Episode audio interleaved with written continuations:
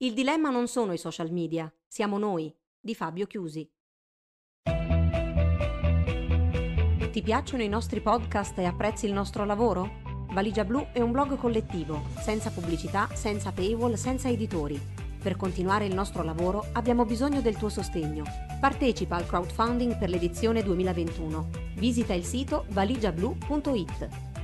Valigia Blu, basata sui fatti, aperta a tutti, sostenuta dai lettori.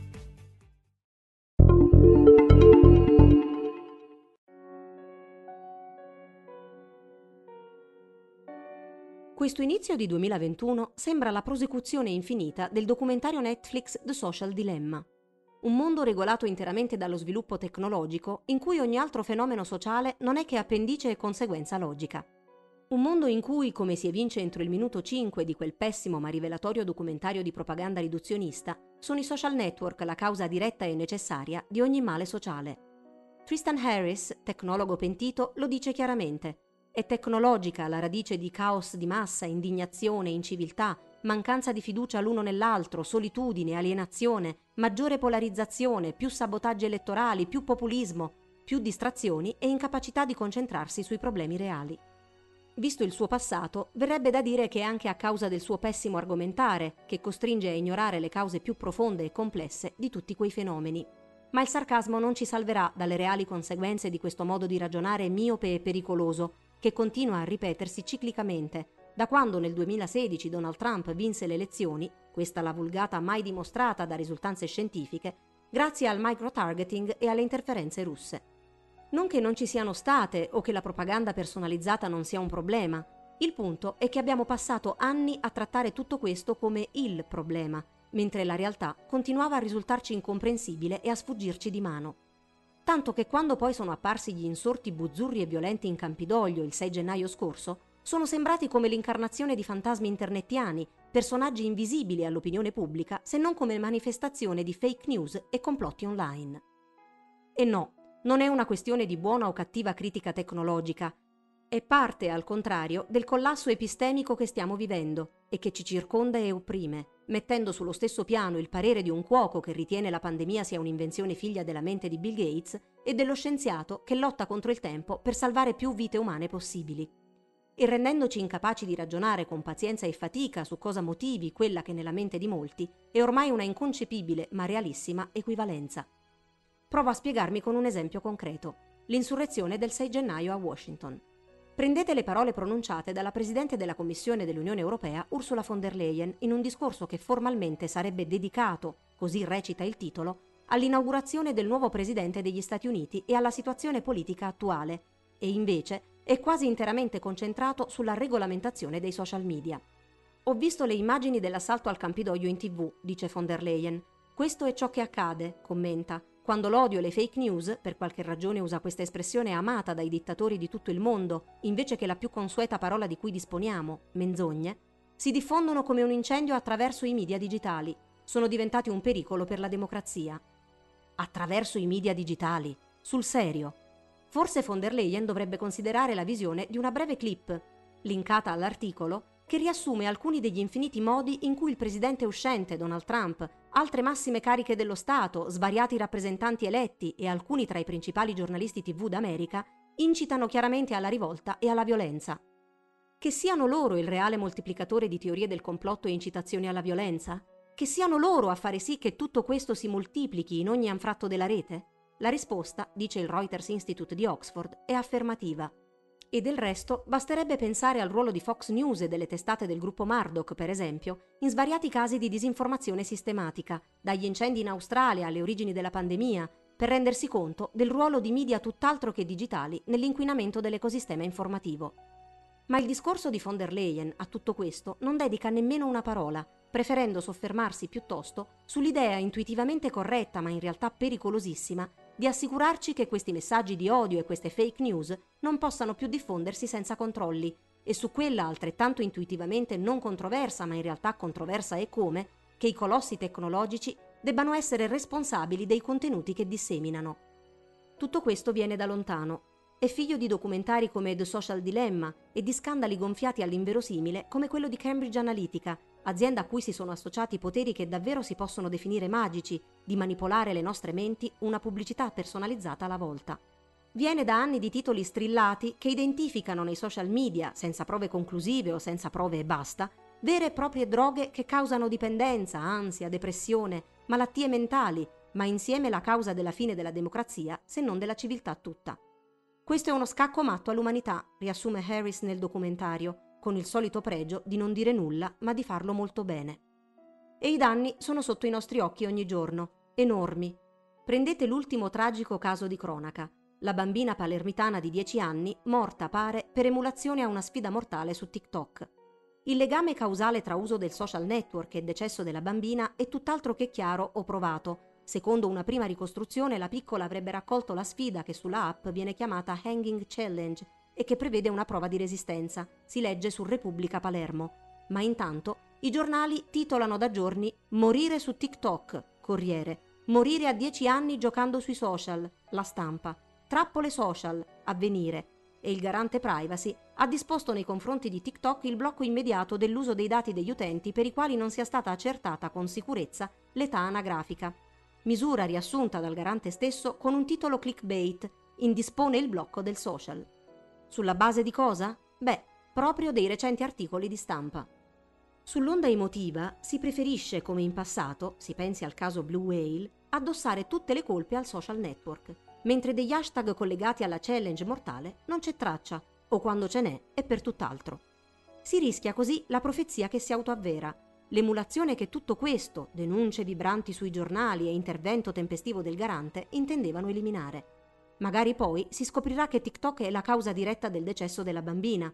Questo spetta agli inquirenti stabilirlo, non ai giornali peraltro, ma è un modo sano di discuterne e intervenire? No, è un modo soluzionista, che rivela proprio quella stessa sudditanza al potere delle tecnologie che si vorrebbe combattere. Una sudditanza che, allargando il discorso oltre il terribile caso di cronaca, ci costringe a mettere in secondo piano fattori sociali, umani, personali e collettivi, a guardare a disuguaglianze strutturali nella nostra società come frutto degli algoritmi e non viceversa. Sono gli algoritmi, semmai, a incorporare nel codice le disuguaglianze che noi, umani, abbiamo prodotto e perpetuiamo. Che portano l'editorial board del Guardian a scrivere frasi surreali come la seguente. L'incitazione di un attacco al Campidoglio da parte di Donald Trump è stato un momento cruciale per la libertà di espressione e per Internet, quando invece la violenza con la libertà di espressione non ha nulla a che vedere e il momento è stato semmai cruciale per la democrazia americana, che ha rischiato concretamente di incrinarsi mortalmente, forse scomparire. E il risultato è sempre lo stesso. L'ideologia scompare, la politica scompare e resta solo la tecnologia. Scrive infatti ancora lo stesso commento dell'editorial board. Questi eventi suggeriscono che l'anno più importante per la democrazia moderna non è stato il 1989, la caduta del muro di Berlino, ma il 1991, quando i primi web server sono diventati pubblicamente disponibili. Questa celata nella bella retorica è un'ammissione terribile di sconfitta del giornalismo e della nostra capacità collettiva di riflettere sulla nostra storia. Si sta sostanzialmente dicendo che ogni conflitto ideologico, perfino la fine di un conflitto ideologico che ha segnato il secolo breve, sarebbe nulla di fronte alla mera affermazione della potenza tecnologica, al sorgere dell'onnipotente rete che tutto manipola, condiziona e governa, senza che noi, per quanto ci si disperi, si possa fare poi molto. Fa amaramente sorridere dunque che questi critici della tecnologia si pongano alla testa di un progetto di riforma della tecnologia, se gli effetti di quest'ultima sono necessari e necessariamente cattivi per l'umanità tutta, l'unico progetto di riforma coerente sarebbe la cancellazione, come peraltro sostiene lo stesso Jaron Lanier per i social media, e insieme il ritorno ad un passato ormai mistico in cui Internet era apertura, democrazia, scambio cortese ed educato, ma quando mai? A cui in qualche modo mirare, anche se online non c'è più qualche nicchia sparuta di appassionati e competenti, ma l'umanità intera. A che servono le regole per i social media di fronte ad un contesto intellettuale simile? L'unico social media buono, verrebbe da dire, è un social media morto, se questa è la prospettiva. E fa riflettere che la soluzione venga altrettanto usualmente vista in leggi riguardanti i contenuti e dettate dai governi, come se non fossero questi ultimi la causa prima e reale dell'incremento costante della censura online negli anni. Come stiamo testimoniando anche in questi giorni, non per il ban alle incitazioni alla violenza degli estremisti, ma per quello ai diritti dei cittadini di manifestare, nella Russia che arresta senza motivo che non sia persecutorio Navalny, o di una piattaforma di rimuovere contenuti che giudica nocivi per la sua comunità, come sta avvenendo in Polonia, sempre sul modello russo. Limitare lo strapotere di soggetti privati è una necessità, ma è altrettanto necessario non finire per consegnarlo nelle mani dei governi nella foga di riuscirci, specie in un contesto globale in cui la democrazia è in costante declino. E poi, a che servono davvero le regole per i social media, eppure sarebbero invece necessarie e urgenti, specie in materia di trasparenza e accesso ai dati, senza regole di metodo per tutti gli altri media e per l'ecosistema contemporaneo dei media nel suo complesso? Possibile che si debba sempre solo parlare di disinformazione come sinonimo dei social media quando si leggono quotidianamente sciocchezze di ogni tipo pubblicate sui social media dalle massime testate tradizionali? Sciocchezze pericolosissime nel mezzo di una pandemia e scelte editoriali su cui peraltro troppo spesso nessuno interviene per fornire spiegazioni o assumersene la responsabilità, altrettanto spesso da parte degli stessi giornali che vorrebbero responsabilità editoriali per le piattaforme su cui diffondono questi contenuti. Ma anche per il giornalismo vale la stessa regola riduzionista-soluzionista se i giornali stanno fallendo, sarebbe per colpa della tecnologia, dei social media. Così Google può essere causa di decesso della democrazia simultaneamente esistendo e cessando di esistere, quando opera e quando minaccia di chiudere a seguito di mancati accordi con gli editori, che dopo aver beneficiato dei contatti portati da Google, vorrebbero pure che Google li pagasse per farlo. Un po' come se chiedessimo noi la mancia al rider che ci porta la cena invece che viceversa. E di nuovo, sempre secondo la stessa logica, tutto questo ci impedisce di ragionare in alcun modo sulle cause remote e profonde della crisi del giornalismo contemporaneo, che è prima che una crisi di modelli di business, una crisi di fiducia. Guardate i dati pubblicati dall'osservatorio Edelman lo scorso 13 gennaio e che, come nota Data Media Hub che li riporta, non sono stati commentati da nessuno, sbadati. Questo il riassunto di Pierluca Santoro, che cito integralmente perché a me personalmente ha fatto spavento. Il rapporto parla apertamente di bancarotta delle informazioni e di un ecosistema di fiducia in fallimento, incapace di affrontare l'infodemia dilagante.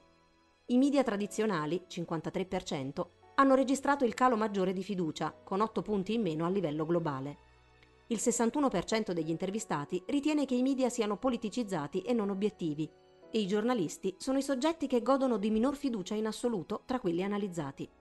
In Italia il 75% degli intervistati ritiene che i media non stiano facendo affatto bene per quanto riguarda obiettività e diffusione di notizie che non sia parziali e di parte.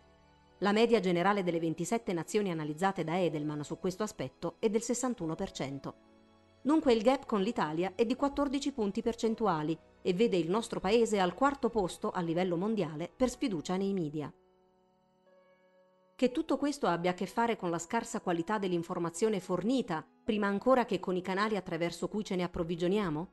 Sarebbe interessante rifletterne, se fosse possibile parlarne davvero. Purtroppo, per tutte le ragioni citate, non lo è. So cosa alcuni lettori staranno pensando. Questa è un'inaccettabile difesa d'ufficio di colossi tecnologici che hanno accentrato denaro e potere come mai alcuna azienda privata nella storia dell'umanità. Ma no, non lo è affatto. Queste aziende presentano svariati problemi, di concentrazione di potere in senso concorrenziale e decisionale, di mancata o nulla trasparenza circa i propri processi decisionali, le proprie stesse tecnologie, di ipocrisia nella visione e nella realizzazione, di cinismo, a volte davvero bieco, e molto spesso sulla pelle di minoranze e popolazioni che non sono ricche abbastanza per finire continuamente sui giornali e le tv di tutto il mondo. Problemi di cui Valigia Blu scrive e ha scritto nel dettaglio per anni. Ma non è questo il punto. Qui non si tratta affatto di difendere colossi privati multimiliardari il cui effetto sulle vite delle persone è tutt'altro che unicamente positivo, anche se non tutto è negativo. Preferivate un isolamento pandemico senza social media? Si tratta semplicemente di non confondere le radici dei problemi sociali con i rami dei problemi tecnologici e di non illudersi che potando questi ultimi si estraggano i veleni dal terreno che sta ammazzando l'albero. Eh sì, l'albero sta morendo, sarebbe ora di curarsi di questo, insieme alla forma dei rami.